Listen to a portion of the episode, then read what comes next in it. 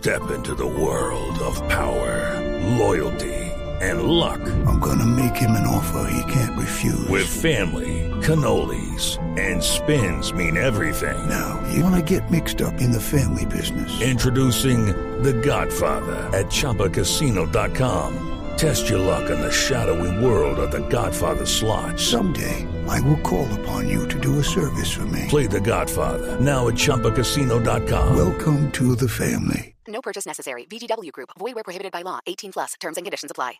2:32 p.m. El jefe del equipo negociador Humberto de la Calle, que se encuentra en debate sobre el proceso de paz en el Congreso, pidió que no solo las víctimas de las FARC sean escuchadas en La Habana. Allí se encuentra Diego Monroy.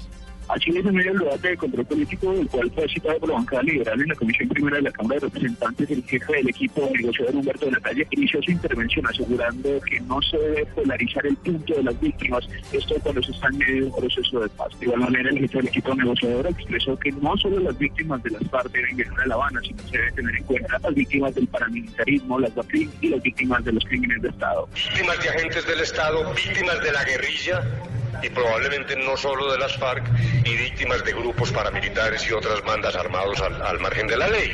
Luego dijéramos que lo que queremos es un escenario completo, equilibrado, en un propósito de sindéresis de todos los participantes. Han surgido unas objeciones.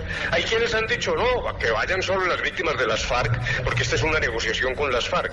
Nosotros realmente creemos que esa es una manera inadecuada de abordar este problema. Finalmente, Humberto de la Calle aseguró que en ningún momento han sido blandos en la mesa de negociaciones y reprochó las diferentes acciones terroristas de las FARC, las cuales han cometido en las últimas semanas. Diego Monroy, Blue Radio.